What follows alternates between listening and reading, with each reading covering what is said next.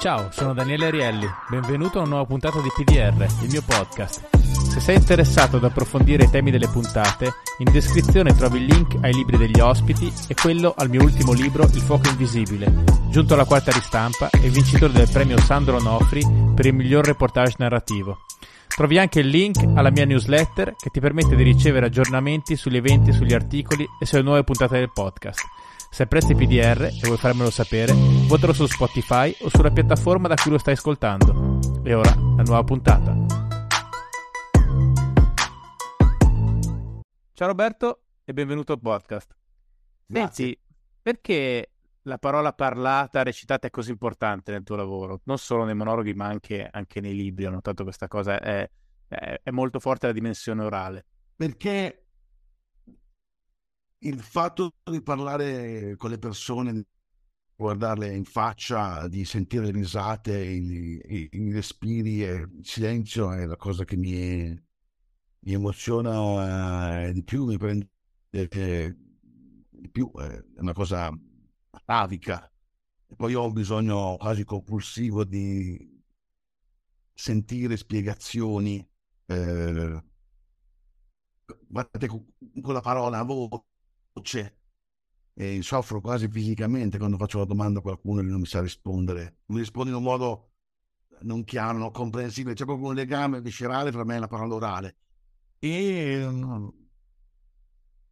io non riesco a staccare totalmente la parola dall'oralità perché secondo me staccarla dall'oralità significa staccarla dalla persona. Ci sono dei tentativi di testo, come dire, impersonale, no? Sono per esempio i testi scientifici, ok? Però questa oggettività è un'oggettività illusoria perché eh, qualunque testo lo scrive una persona. Io ricordo di aver scritto molto tempo fa una poesia in cui proprio spiegavo questo concetto. Ogni voce è una voce umana, ogni parola è una parola personale. E ci sono dei tentativi, mimetic, no? in cui nel, ten- nella volontà di apparire obiettivi si, si tenta eh, di eludere il fatto di essere presenti e coscienti, ma a volte gli effetti sono comici, sono a lungo andare. Eh, così come, per esempio, la, la, solennità, la solennità delle targhe celebrative, sai, in Italia è piena, no? Nelle piazze i targhe celebrativi a Garibaldi, a Cavour Mazzini, a volte sono nell'enfasi retorica, a volte sono talmente involute che sembrano degli enigmi. Il sette verticale. Ecco, e la setticità di certi saggi, di certi articoli, a, volte che ha un effetto involontariamente comico. Cioè, per, me non si può staccare la parola dall'oralità perché non si può staccare dalla persona. Ecco, questo è il senso. Cioè, quindi tu dici ci sono dei casi grotteschi in cui per cercare di nascondere l'individuo, quello che probabilmente che critico chiamerebbe l'ego, poi il risultato è, è ancora più, no, proprio appunto grottesco. Forse che l'esempio delle targhe era un po' questo, no? Sì, esatto, esatto, esatto. Eh, quindi, diciamo, la, la, c'è una preminenza della, di colui che racconta nel, nelle storie. E tu allora personalmente da, da dove ti viene eh, questo bisogno di raccontare? Ah, questa è una cosa che ho, ho sempre avuto e, le cui origini più profonde andrebbero legate con la psicanalisi. Io fin da bambino ho questo bisogno di uh, scoprire eh, le cose, di studiarle, però io non, non mi accontento di sapere le cose, no? poi le cose le devo rielaborare, le devo inventare, le devo, le devo, sì, reinventare, anche i termini tecnici, imparo i termini tecnici, ma dopo io mi devo inventare i termini tecnici miei, eh. capito? Sì, sì. Studio, faccio un esempio, tutta la botanica, hm? allora nella botanica c'è un concetto che è quello di falso frutto, per esempio, la mela non è un frutto dal punto di vista botanico, è un falso frutto, perché il frutto dal punto di vista botanico è una parte che nasce dalla modificazione dell'ovario fecondato. Nella mela, quella parte lì, è il torso. Quello che mangiamo, la polpa, non è la modificazione dell'ovario, è la modificazione del ricettacolo, che è il piccolo piano con il dischetto su cui stati i petali uh-huh. e il resto, per quello si chiama ricettacolo. Allora io lo so che si chiama falso frutto, ma non basta, dico, oh, perché si deve chiamare falso frutto? Non è che è falso, è vero, lì c'è veramente la modificazione dell'ovario, c'è il torso, allora è più di un frutto, allora è un iperfrutto, allora è il falso frutto lo chiamo iperfrutto. Tutto questo non serve a nulla. Una, non serve a nulla, cioè razionalmente, capisci? Non è che poi scrivo un libro dove c'è il concetto di iperfrutto. Non lo posso usare come termine tecnico. Io ho, ho un bisogno che è irrazionale. Dopodiché, quando io ho capito quello che devo capire, io l'ho capito trasformandolo, inventandomi dei concetti, inventandomi delle parole, delle metafore, delle battute che fanno ridere. A quel punto lì è pronto un pezzo di monologo, un pezzo di un libro. E questa cosa è diventata un mestiere. Perché io poi cosa, cosa faccio? Sono uno scrittore. È però anche bene che scrivo i romanzi come gli altri scrittori, come gli scrittori veri. Non sono un comico, ma faccio anche ridere, ma non è che sono proprio un comico, un comico. Non è che mi puoi mettere la rassegna di comici, puoi trovarci, ma questo sono un divulgatore. Eh, ma il divulgatore è più uno scienziato, un giornalista scientifico che si informa e poi racconta le cose come sono. Non è che tenta di farti ridere o di farti commuovere o, o di dirti qual è la morale della favola nel come è fatto il fico o nel come è fatta la mela. No! Allora cosa sono? Io che faccio? A volte dico io faccio Roberto Mercanini. Cioè quel bisogno compulsivo di studiare, ma poi reinventare, ma poi raccontare, che avevo fin da bambino, l'ho fatto crescere ed è diventato un mestiere.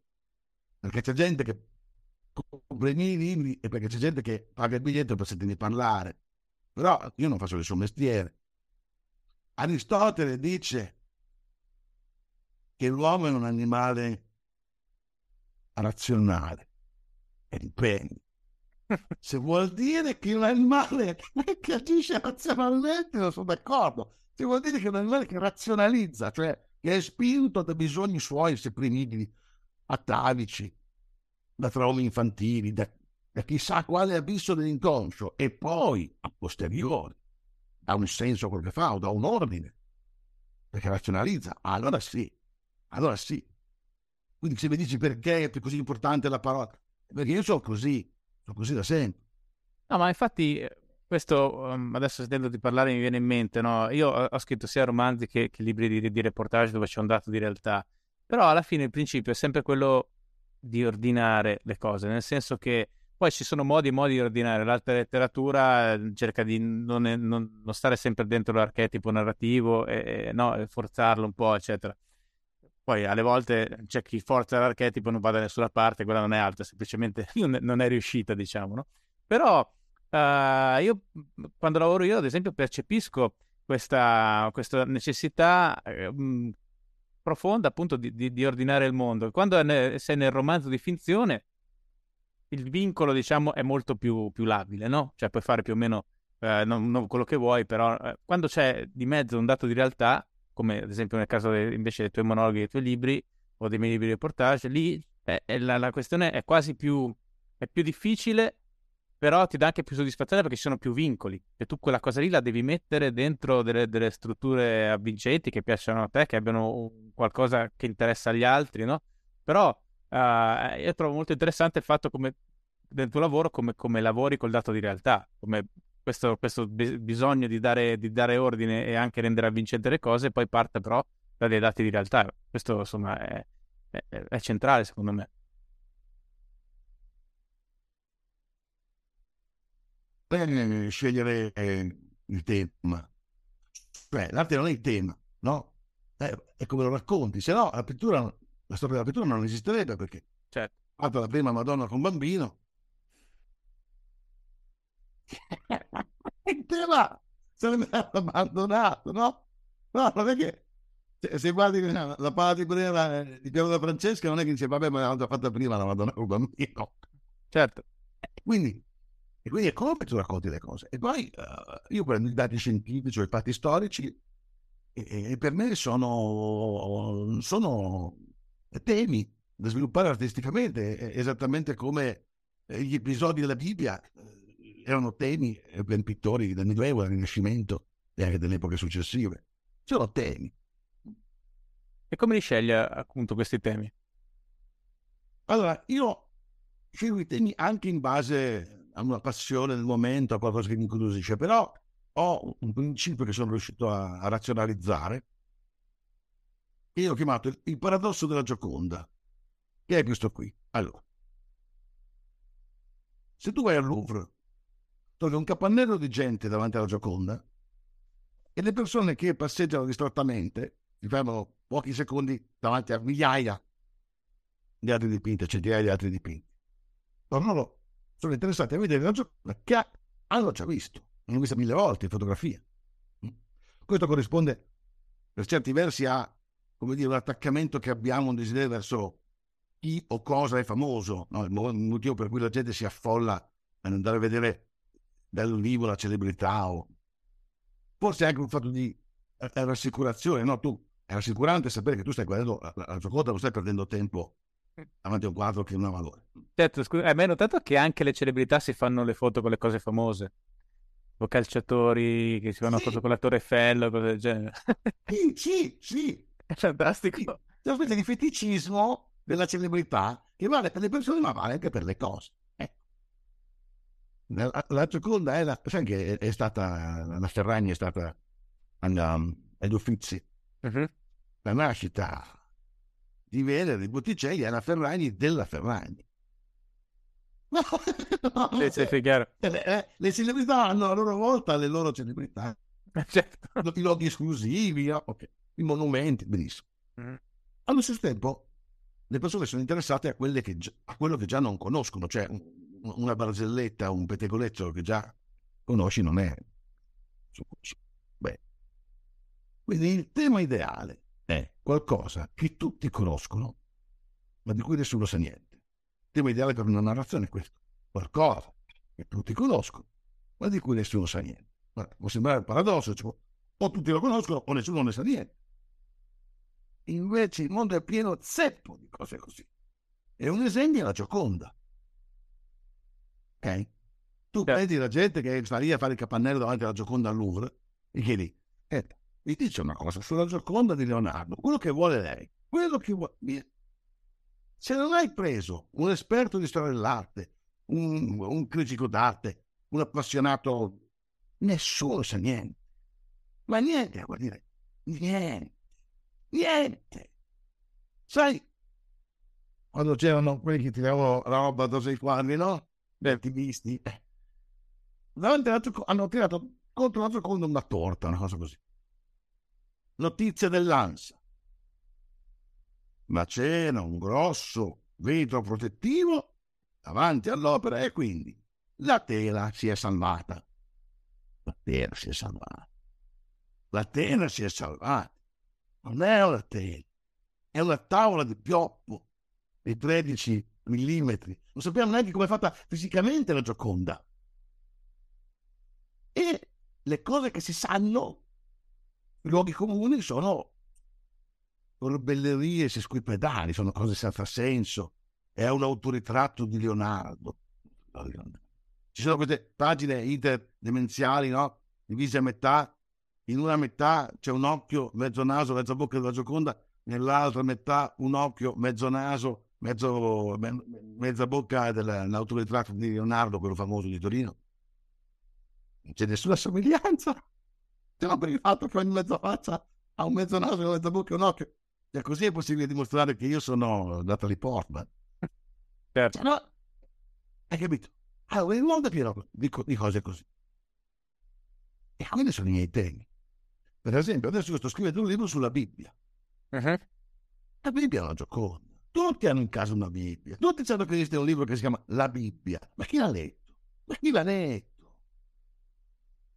Certo, in più è proprio la Bibbia è proprio forse la, grande madre delle narrazioni, almeno in Occidente, no? E quindi cosa, cosa stai scoprendo? allora, Ehm... Adamo ed Eva, la cacciata dal paradiso. Adamo ed Eva sono stati cacciati dal paradiso perché hanno mangiato la mela. Non è la mela, è il frutto dell'albero della conoscenza del bene e del male. Adara Toverà, l'albero della conoscenza del bene che non è la conoscenza del bene e del male non è probabilmente la facoltà di distinguere il bene dal male, cioè la facoltà morale, uh-huh. ma esiste una figura retorica in ebraico che si chiama merismo, okay, che è fatta così, si indica la totalità elencando le componenti o gli opposti. Ricorderai queste parole andando e venendo, alzandoti e stando seduto.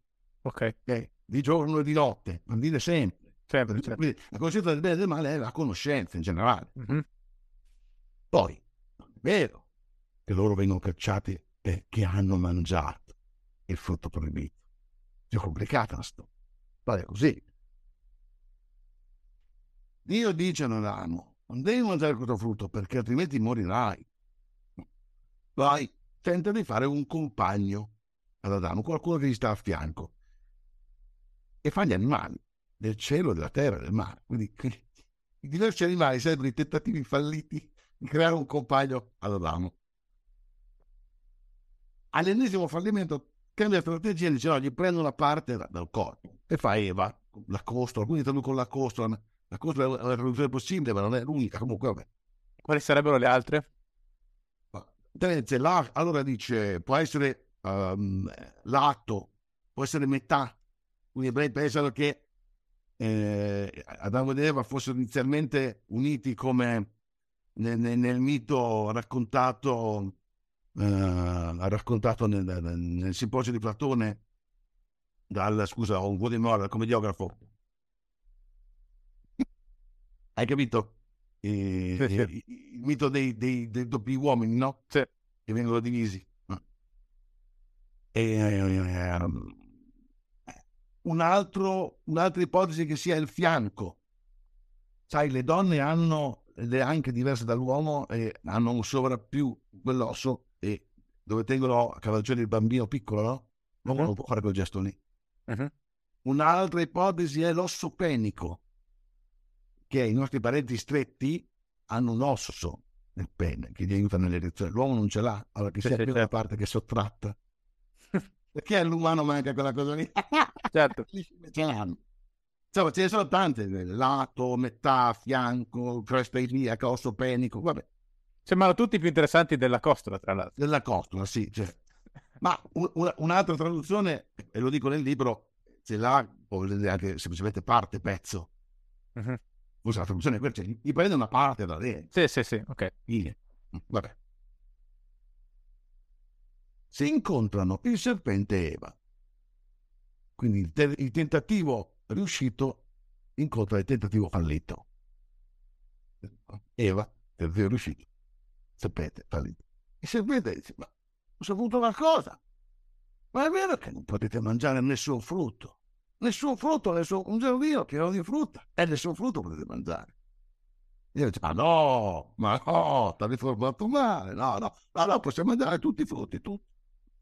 Beh, certo, non dobbiamo mangiare quello della conoscenza perché eh, se no moriamo. Quello c'è un fatto di salute, ecco. E sempre dice, no, non morite, no, mi si aprono gli occhi. Dio mi ha detto che morite, gli ha mentito perché non vuole. Mi si aprono gli occhi e che diventate sapienti come lui. E Eva assaggia il frutto e lo dà da assaggiare ad Adamo. Questo è un punto di rimedio. Uno ha detto che mangiando si muore.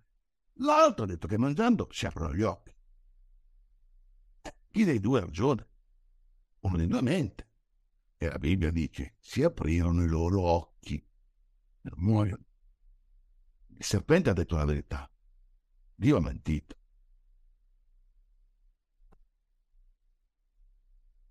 Dio scopre quello che è successo anche perché Amo non è particolarmente scaltro, cioè quando arriva nel giardino non lo vedi, dice dove sei? Ah, mi sono nascosto perché mi vergognavo perché ero nudo. Come fai a sapere che sei nudo?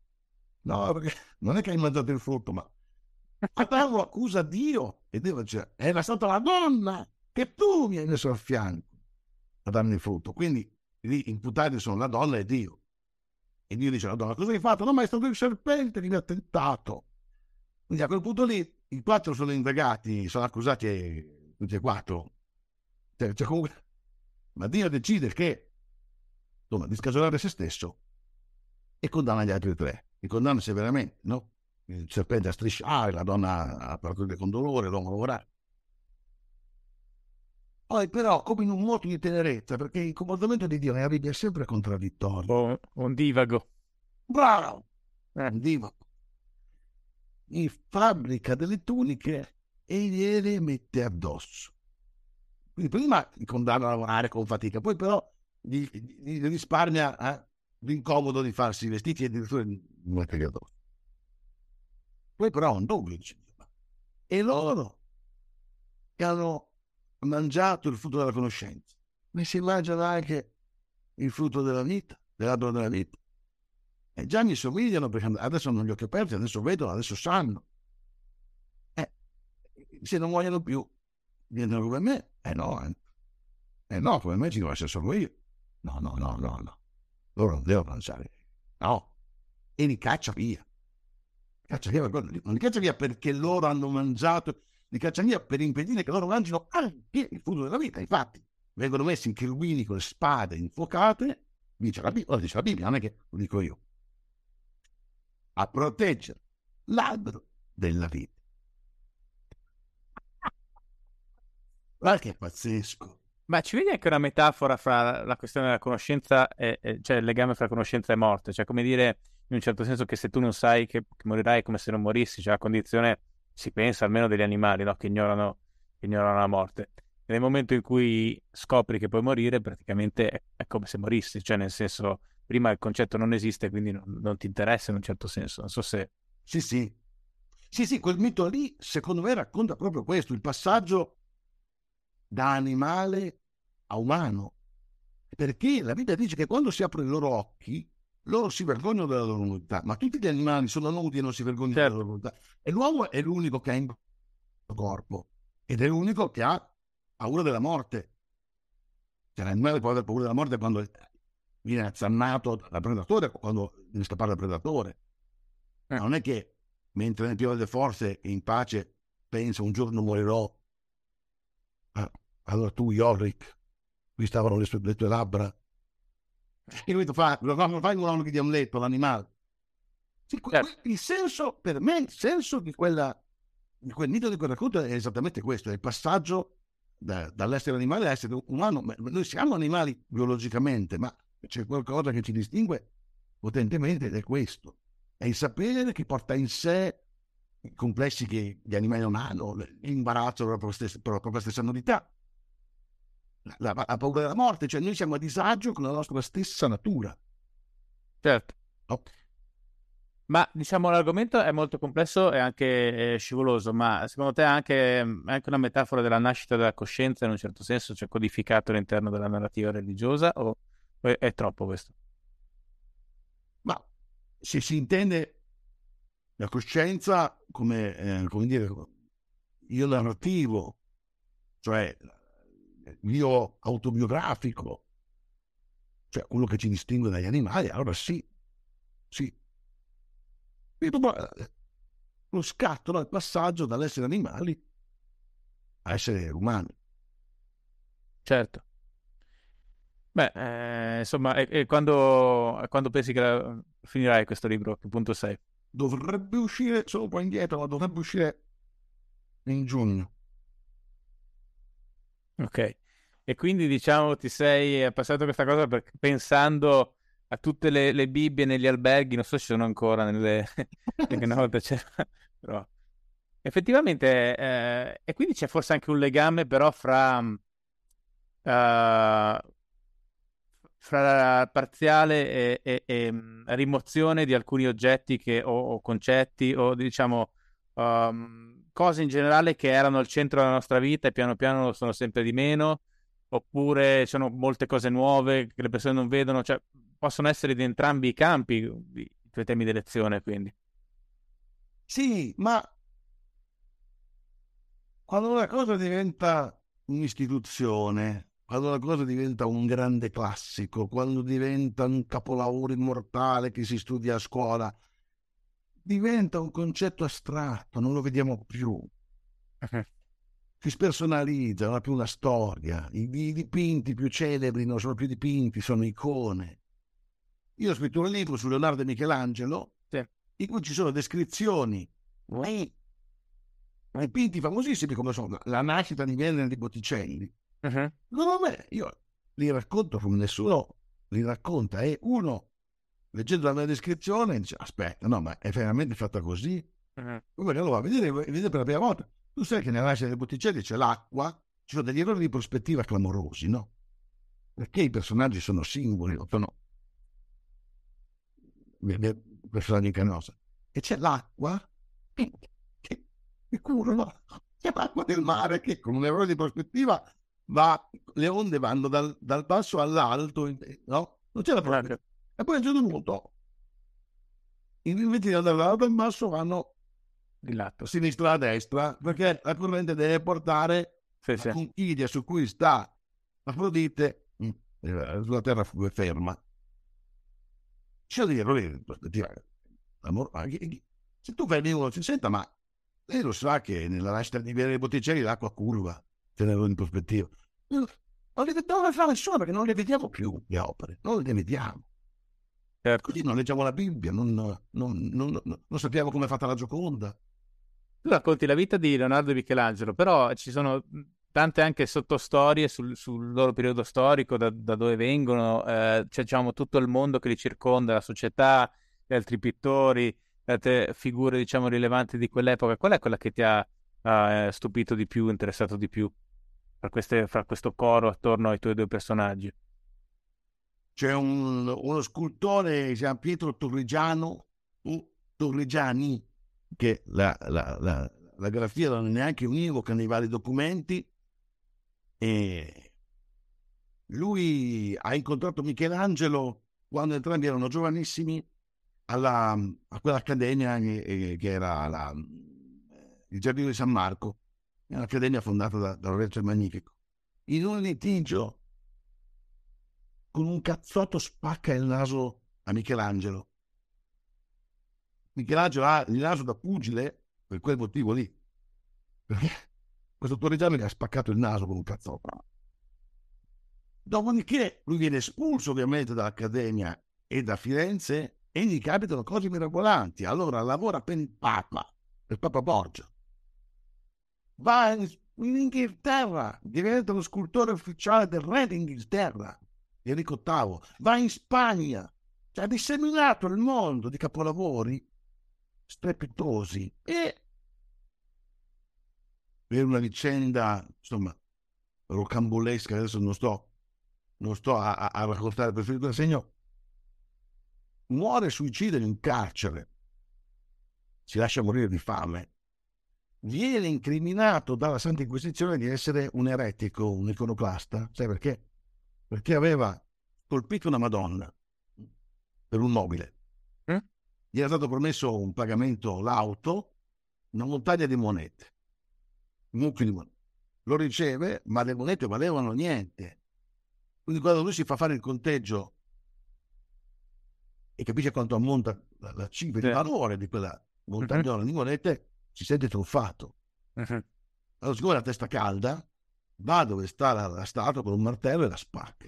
Mi spacca a martellate una statua della Madonna. Dopodiché viene accusato di vilipendio. Ma lui non l'ha distrutto la statua per offendere la Madonna, ma per farsi giustizia. Uh-huh. Muore in carcere, stata inquisizione. Certo. No, è un personaggio incredibile. cioè un metodo di pagamento scelto non era dei... Forse mi è venuto in mente sentito di parlare, sai, quella scena di Asterix e Cleopatra dove ricoprono le, l'ingegnere de- che deve fare la piramide con le monete. Però, a parte questo, non mi sembra... Ma, ma, ma sai, sai, il famoso Le variazioni di Goldberg, no? Uh-huh. Che eh, Bach le ha composte perché questo um, Hermann Karl von Kaiserling, questo, questo Conte, che soffriva di insonnia, voleva qualcosa per addormentarsi, aveva un ragazzino, preso Johann, questo 14-15 anni, che suonava per lui. Per quello si chiama l'organizzazione di Goldberg. Dice, suona, guarda, fai qualcosa e poi mi faccio suonare da Goldberg. La notte quando non dormo, che mi calma, mi tranquillizza e mi fa addormentare. Riceve come pagamento una coppa d'oro piena di monete d'oro. Cioè, si, i pagamenti del tempo che furono. No.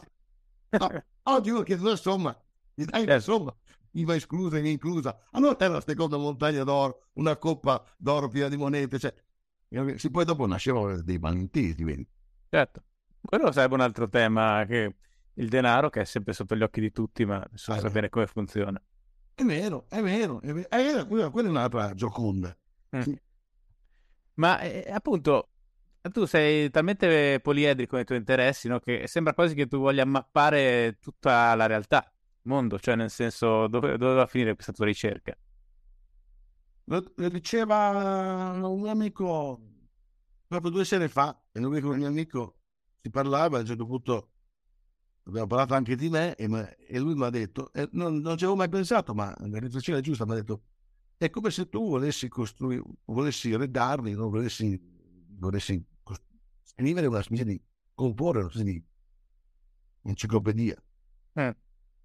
Se tu, avendo tempo, avendo qualche secolo, tu faresti un'enciclopedia. sì, in un certo senso è così, sì, in un certo senso è così. Così, esatto, volessi mappare tu, tutto, tutto lo scibile, dando a, ciascuna cosa la mia interpretazione. Certo. Sì, sì. Sì, è vero, una cosa.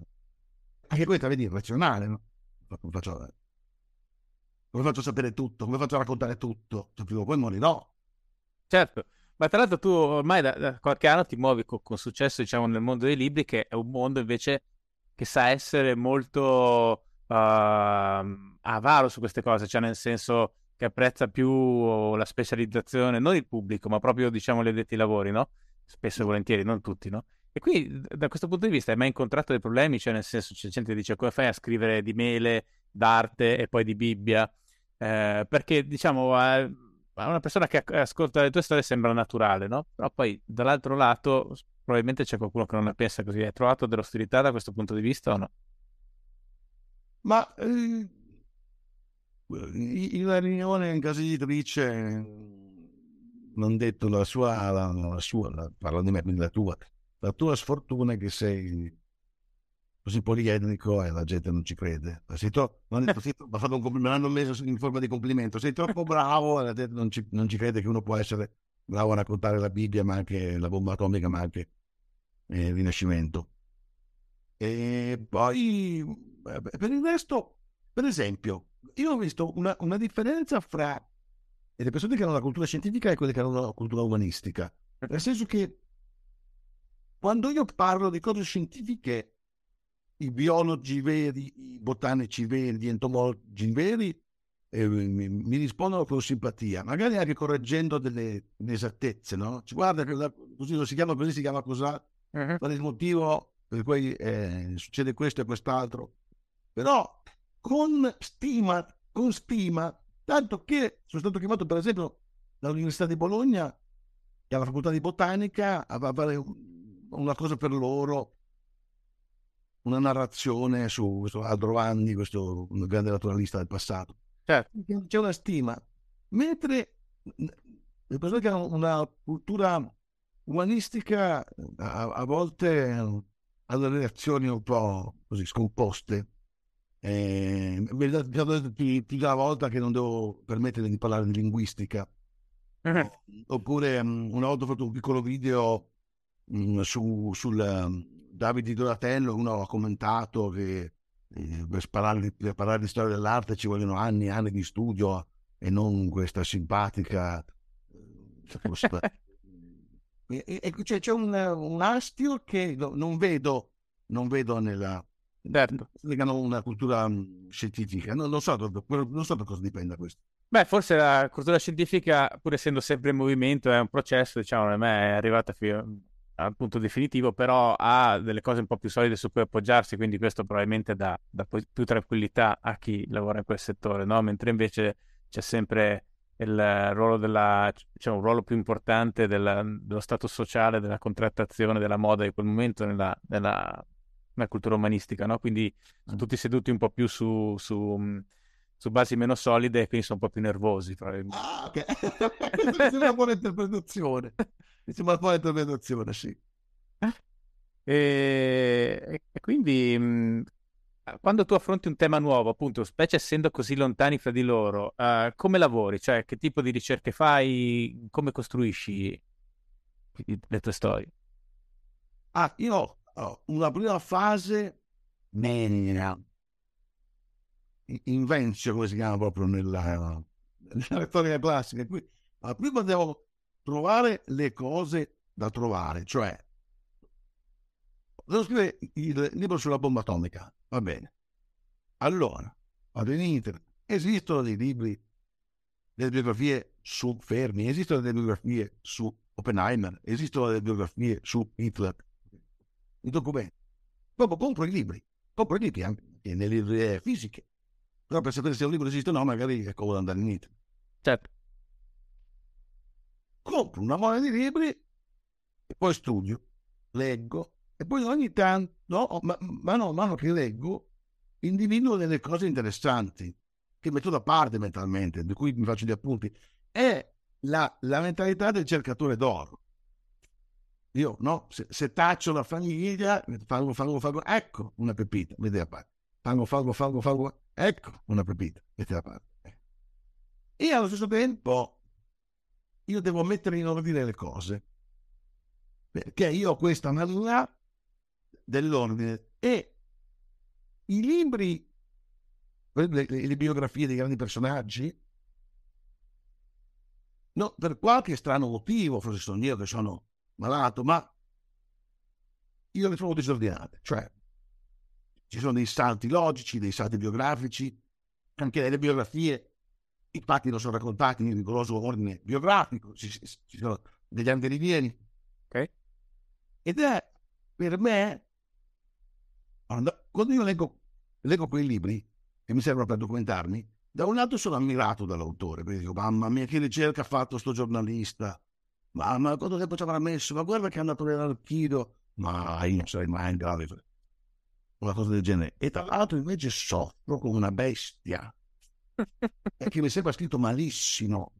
Ma perché è così disordinato? Perché manca questo pezzo? Perché non ha spiegato questo? Sto malissimo, mi agito proprio, soffro. E mi ha raccontato un amico che, sai, grande fisico Richard Feynman, premio Nobel per la fisica del 65. Certo. No, tra l'altro divertentissima anche. E mi è noto anche come The Great Explainer, il grande spiegatore, il grande divulgatore. E racconta alla sorella che quando Feynman leggeva un articolo scientifico da giovane, a un certo punto si, si agitava, dice, no, ma così non si capisce, no, ma così non è scritto bene, no, così... no, aspetta, e non aveva pace finché non trovava un suo modo di spiegare lo stesso concetto. E mi ha detto l'amico, sei in buona compagnia. Adesso, per carità, per carità, facendo le debite proporzioni, però diciamo c'è un'anomalia umana, c'è insomma, una, una, una, nevrosi che ti porta a essere un po' come me, un po' come fai. No?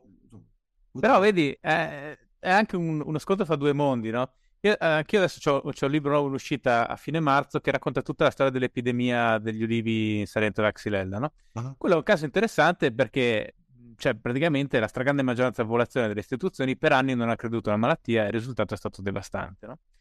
Però voglio dire, anche lì, eh, gli scienziati che hanno scoperto questa cosa eh, erano scienziati, cioè non erano comunicatori fossero stati comunicatori, probabilmente qualcosa si sarebbe ottenuto in meglio, cioè la situazione non sarebbe degenerata così tanto. Però, d'altro canto, sono quasi due emisferi diversi del cervello, cioè nel senso chi va a fare quel tipo di lavoro, se ne sta tutto il giorno in laboratorio, magari per pubblicare una cosa dopo due anni che leggono 50 scienziati delle piante in tutto il mondo, ha, ha, proprio una forma mentis diversa no? dal, dal, narratore. Questo secondo me è un cent- una cosa centrale nella nostra epoca, perché abbiamo sempre più complessità di derivazione scientifica e però ci muoviamo, ci orientiamo sulla base di storie, no? Quindi Esatto. questo mi sembra proprio un punto centrale della, della nostra epoca. Le storie sono sempre esistite, ma ora sono ovunque. Sì, Questa sì. differenza sì. è fondamentale. Se gli scienziati, come dici tu, non, non è il mestiere dello scienziato raccontare bene i risultati della sua ricerca. Esatto.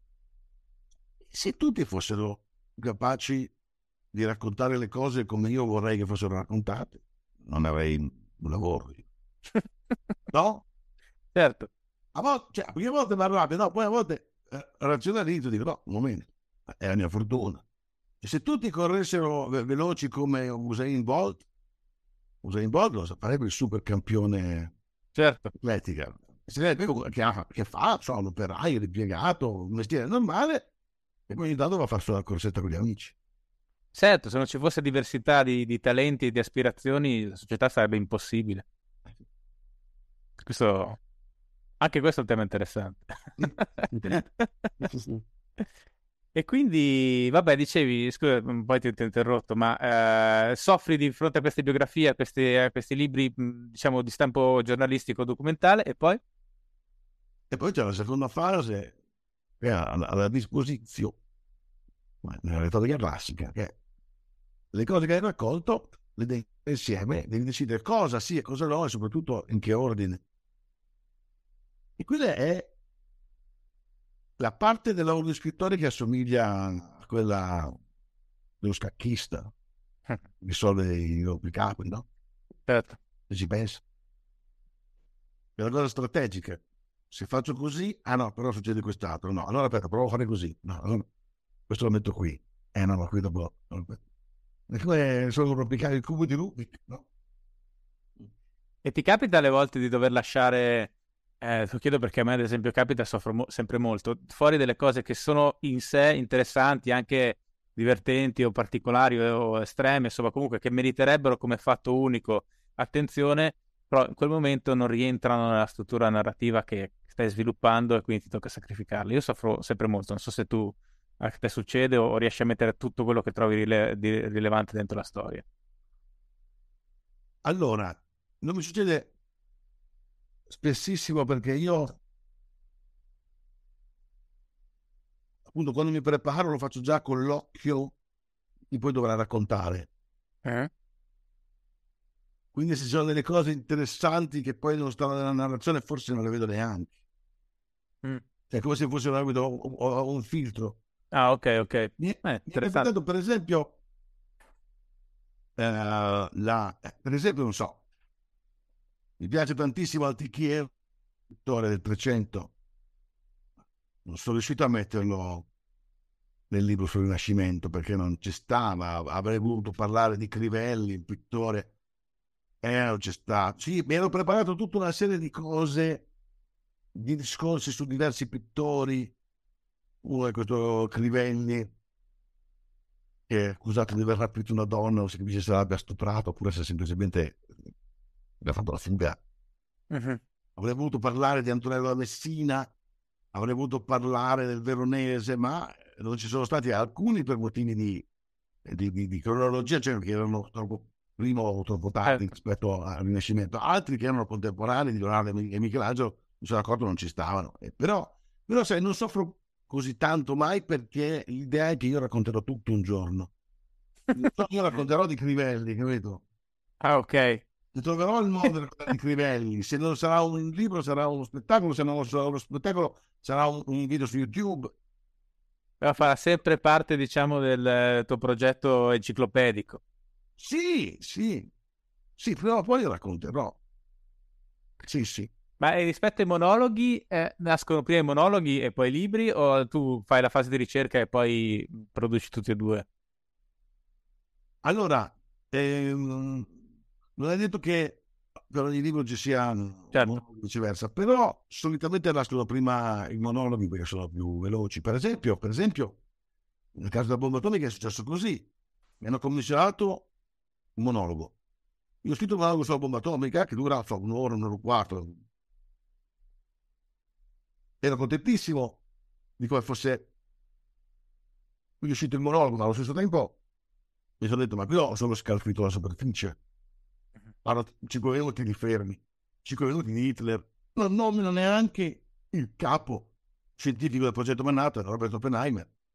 Ci ho detto no, io devo trovare il modo di studiare questa storia seriamente, poi di raccontarla. E allora, quando la mia editor mi ha chiesto di scrivere il prossimo libro, la bomba atomica. Quindi sì, i libri sono anche, anche nel caso della Bibbia, prima ho fatto un monologo sulla Bibbia. Eh, adesso, eh, adesso faccio il libro, così racconto anche storie che non ci sono state nel monologo. Certo. Senti, ma e, questa naz- eh, passione per la dimensione teatrale, quando, quando ti nasce? Cioè, se hai sempre avuto sin da ragazzo? Eh, come funziona? Sì, sì, perché come ti dicevo, io volevo eh, sapere le cose, impararle, poi rielaborarle, poi condividerle. Quindi sì, anche da ragazzino facevo, facevo il teatro, sai, qui io abito in campagna, c'è il teatro, cinema teatro parrocchiale, come... e quando ero bambino si facevano le commedie dialettali, c'erano dei varietà, ci sono ancora, dei varietà in cui i paesani fanno gli sketch, delle gag, delle scenette, uh-huh. ragazzini fanno i balletti. E facevi l'attore? Sì, sì. Pure, quando ero un bambino bambino raccontavo le barzellette. Ah. Sì, quella cosa lì, beh, quella cosa lì è mia. Però poi per, per, molti anni hai fatto il tecnico informatico, giusto? Il programmatore. Cosa, cosa facevi sì, esattamente? Programma... Ma quello però vedi... Eh? Alcuni mi dicono, ma qui tu hai lasciato il lavoro di informatico per metterti a fare l'attore o lo scrittore, ma non è che ho lasciato. Non è che ho lasciato un mestiere per mettermi a fare un anno come l'asino, di, no? l'asino dei musicanti di Prema che dice, ma sa che chi mi mettono su, sulla schiena sono pesanti, però a Breno ho sentito che c'è un'orchestra, ora vado a sentire sicuramente mi faranno suonare di un uccello. No, uh-huh. la verità è che io avevo una doppia vita. Io non l'ho mai mollata la letteratura, non ho mai mollato il teatro. Certo. Io scrivevo, facevo letture delle mie poesie, facevo monologhi teatrali, ma lo facevo nei ritagli di tempo, lo facevo come passione, lo facevo come dopo lavoro, lo facevo strappando il tempo con le unghie e con i denti, lo facevo di notte. Poi a un certo punto asciutta tanto da consentirmi, anzi da obbligarmi a lasciare il lavoro, il lavoro d'ufficio. Cioè io praticamente ho fatto una doppia vita per dieci anni. La seconda vita, quella dell'artista, diciamo così, prima era in ombra, no? Poi è cresciuta, è cresciuta, è cresciuta, è cresciuta, è diventata sempre più ingombrante. Finché io non avevo più materialmente le energie per fare tutte e due le cose. E non era neanche materialmente più necessario, perché guadagnavo più con gli certo. spettacoli che facendo un impiegato.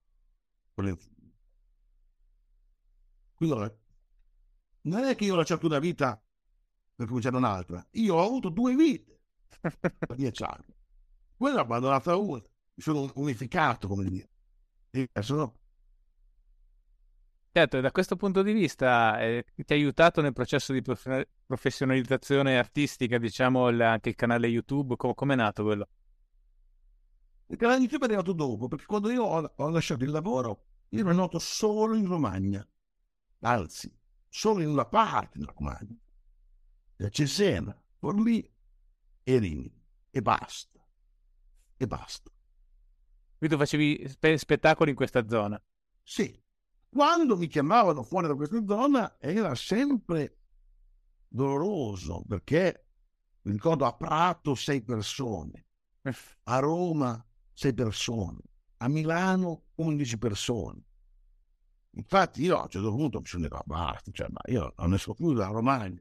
in Romagna, eh. E quello era proprio frustrante, no? Eh beh, certo, immagino e poi mi, il tempo che si perdeva, no? il viaggio di andata e di ritorno. Poi cosa è successo? È successo che io avevo un contratto con Rizzoli. Uh-huh. Mi sono detto, ma se esce il mio libro in questa condizione qui vendemi le copie, vendo solo stasera a Follia, a Rimini. C'è l'occasione persa, poi Rizzoli non mi chiama più, no? Poi c'è una grande occasione, la devo cogliere. devo, devo tentare di diventare un po' più noto fuori dalla Romagna. Allora avevo questo canale YouTube che languiva, lo alimentavo una volta di morte di Papa, aveva, aveva racimolato in anni 4 o 5 mila iscritti. Uh-huh. L'unica cosa che posso fare è questo. Proviamo a insistere un po', mettiamoci proprio di muzzo buono, no? Ho cominciato a fare un video alla settimana. E lì poi sono stato forse anche fortunato perché uno dei primi video è diventato virale. Io mettevo il suo video su YouTube e su Facebook. Uh-huh. Ho fatto un video in cui parlavo delle mele. Dieci minuti in cui parlavo di cose, cose banali per un botanico o per un agronomo. Però la mela è un'altra gioconda. Certo. Io ti, tutti sanno cos'è una mela, tutti hanno mangiato una mela, ma io per dieci minuti ti dico solo cose che tu non sai e che ti lasciano sorpreso. E quel, quel video è diventato virale. Come mai l'hai fatto camminando quel video? Cioè, nel, cos'è all'inizio un campo di mele, mi sembra? Sì, sì, è un fruttetto che eh. adesso è stato abbattuto, ma era, era dietro a casa mia. Perché? Ma pensa tu. Allora, il video io li facevo sempre seduto con la libreria alle spalle, no? Uh-huh. Però ogni tanto ma guardavo cosa si fa in internet, no? E sono, io ho un, c'erano dei periodi in cui sono attratto dalle persone diverse da me, uh-huh. diverse da me completamente. Quindi vado a vedere, non so, i video della musica pop, di Rihanna, cioè cose... Eh, non so perché. A volte voglio andare a vedere... Beh, internet è, internet è un po' così, no? Eh, che... Voglio andare a vedere questa è un'altra parte. Allora c'è questo qui che vende dei corsi di, di boh, per, per, economia digitale, io non ho capito cosa fa. Si chiama Big Luca. Mm. Big Luca. Allora lui è così di, di, successo che abita a Dubai, in un albergo, perché è probabilmente ricco. Certo. Lui si può permettere di vivere in albergo a Dubai. E allora fai video da Dubai. Big Luca da Dubai. Ecco qua, allora siamo nella piscina dell'albergo, eh, ma è fredda l'acqua, adesso vi dico, riscaldata. E, beh, poi passeggia per Dubai, no? E tutto quando mi sono detto, oh, ma perché io devo fare video da fermo? Dentro la mia mansarda. Io li faccio girando, girando. Io non abito a Dubai, abito a San Cesenatico. Io ho un frutteto. Io faccio i video mentre cammino dentro il frutteto. Chi è che può fare un video mentre cammino dentro il frutteto? Chi ce l'ha il frutteto? Capito? Sì, sì, chiaro. Io, io, io mi ricordo ancora, era il sabato sera, dovevo andare a letto, in cucina vedo una mela. Dico, sai su cosa lo faccio domani nel video? E lo faccio su questa mera qui. Faccio... Però l'avevi già studiato l'argomento. Sì, quello è il mio monologo sul cibo. il più sfortunato, quello peggio, peggio riuscito. Una cosa che ho fatto quando mia moglie era incinta per la mia figlia, cioè non, imprese in cui non avevo tempo, non avevo la testa, per... quindi è venuta questa cosa un po' sgangherata, però dentro c'era il pezzo sulla mela e secondo me era bello. Allora è bello, è bello. Domani faccio un pezzo del pezzo sulla mela, perché il pezzo che c'è nel monaco è un po' più lungo, comunque faccio un pezzo del pezzo sulla mela. Mentre cammino nel meletto. No? No, certo. Senti, un altro video a cui sei affezionato? Guarda che mi chiama mia moglie. Sto facendo un'intervista. Scusa. Vai tranquillo. E un altro video a cui sei affezionato? Ma ci sono dei video cui sono affezionato perché mi hanno un po' cambiato la vita come quello sulla, sulla terra sferica. Quello proprio mi ha fatto scoppiare il canale. Però per esempio ce n'è uno che si chiama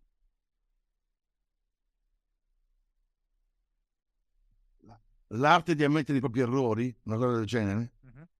in cui parlo dei solidi platonici. E dopo aver parlato dei solidi platonici parlo di Keplero e dei solidi di Keplero. Eh. Insomma, lì ci ho avuto dello studio, ci ho avuto dell'impegno. Beh, certo. Eh, cioè, cioè, quando riesco a produrre qualcosa di quel livello lì, sono contento. E quanto, quanto ci mette a produrre un video tipo questo dei soliti di Keplero?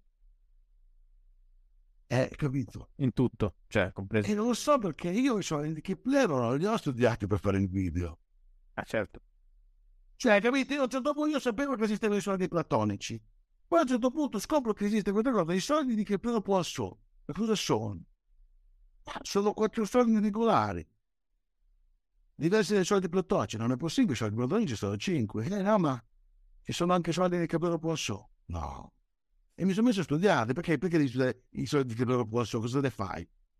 In vacanza. In agosto metterai in montagna. Studiare i soldi di Caprero Poisson. Ovvero, sono comprato i dadi. Sai i dadi per giocare ai giochi di ruolo? Sì, sì. Questo è un icosaedro. È un freddo platonico. Questo è un dodecaedro. I soldi di Keplero Posto si possono costruire a partire da, dal icosaedro del dodecaedro. Quindi sono portato in montagna questi qui, me li guardavo, poi guardavo in internet, Wikipedia, poi leggevo degli articoli, finché ho capito come erano fatti. Ho capito in modo intuitivo cioè, da poterli raccontare. Mi ha raccontato anche c'era mia figlia di nove anni, cosa fare babbo? E ho spiegato anche a lei, poi dico, troppo so. Cosa deve fare questa cosa? Non, io non stavo bene finché lo sapevo, finché non avevo capito i soldi che posso, io non stavo bene, capito? Dopodiché cosa fai? Mi sono inventato un modo per farci. Sono inventato un modo per farci un video. Certo. Quindi è sempre, diciamo, l'ossessione un po', no? Che sì. muove. Sì, sì. E, senti, e, e, e come è cambiata la tua vita negli ultimi anni? Cioè, rispetto a prima, rispetto a quello che mi hai descritto, appunto, quella vita dove tu facevi un altro lavoro, però avevi sempre coltivato questa cosa. Oggi, come tu sei innanzitutto rimasto dove stai, dove sei, sei vicino a Cesena, dove, dove abiti? Sì, sì, abito in questo paesino di campagna che si chiama Sala di Cesenatico. Cosa dicono i tuoi paesani della, della tua crescente notorietà? Sono contenti che qui eh, sono un po' un, un beniamino, insomma, in Romagna poi in generale uno è sempre molto orgoglioso no? della propria terra e quindi anche di, di, di, conterranei che hanno così piccolo successo, una piccola visibilità, quindi sì. Come sono cambiate le cose per te? Cioè adesso è una vita molto intensa, mi sembra di che sei pieno di impegni, fai sì, tantissime eh, cose. L'inte- allora, l'intensità della vita ce l'avevo anche prima perché facevo due lavori. Eh beh, certo. Però allora, è cambiato. Uno, il fatto di vivere così delle proprie passioni e non dover più andare in ufficio, librare il cartellino, quello è un cambiamento. Io, eh, era bene lavorare anche, volevo bene ai miei colleghi, però è un cambiamento. A volte all'inizio eh, rimanevo stranito, mi sembrava quasi un privilegio ingiusto. Pensavo al me stesso di un anno prima, di qualche mese prima. Eh, io di giro per l'Italia, faccio lo spettacolo, bravo, bravo, e guadagno come più di prima, che stavo lì otto ore al giorno eh, a ragionare sugli algoritmi, eh, diciamo quasi ingiusto. Mm. Poi, poi sì, eh, soddisfazioni, soddisfazioni. La cosa, ecco, ecco, se, se dovessi dire la cosa che è cambiata con la notorietà No, io non è, dal punto di vista economico non tanto, non, no, perché non, eh, non è che mi sono arricchito. perché, cioè, abito dove abitavo prima. No, no, no, quello non, no. No, una cosa, invece no, una cosa nella notorietà è questa. Che prima, se mi piaceva, non so, un artista, un musicista, uno scrittore, piaceva un musicista o uno scrittore. Certo. Mm. Adesso, se mi piace un musicista, magari scopro che mi segue. Allora dico, ah, mi segue, sai che quelli prossimo vengono nella tua città, se vuoi... Ah, sì. E magari ci si conosce. Certo. Non è che sono diventato amico di Bruce Springsteen, però... e tanti youtuber, per esempio, no? Che seguo, scopro che ne seguono. E succede anche con i musicisti, notorietà. Questa cosa qui è bella, cioè diventare Certo. amico di uno che segue, di uno che fa quello che ti piace. E questo prima non esisteva. Certo. Sì, beh, questo è un po' anche quello che fanno i libri, no? Perché poi coi, coi libri conosci un sacco di gente, però certo con internet è ancora più ampia come cosa, indubbiamente. Questo, questo è un privilegio della, della- della notorietà. Certo. Mi viene in mente prima, diciamo così, dell'atto economico di... Sì, sì, sì. Ops. Va bene. Senti, Roberto, grazie. E quindi aspettiamo il tuo libro sulla Bibbia per, per giugno se ce la fai. Va bene. Dai, grazie mille. E buona giornata. Grazie a te, alla prossima, speriamo di rivederci. Dai, volentieri. Ciao, ciao. Ciao, ciao. Grazie per aver ascoltato anche questo episodio di PDR. Se apprezzi PDR e vuoi farmelo sapere, votalo su Spotify o sulla piattaforma da cui lo stai sentendo. Questo aiuta anche la sua diffusione. Se sei interessato ad approfondire i temi delle puntate, trovi anche il link ai libri degli ospiti e quello al mio ultimo libro, Il fuoco invisibile, giunto alla quarta ristampa e vincitore del premio Sandro Nofri per il miglior reportage narrativo. Trovi anche il link alla mia newsletter che ti permette di ricevere aggiornamenti sugli eventi, sugli articoli e sulle nuove puntate del podcast. A presto!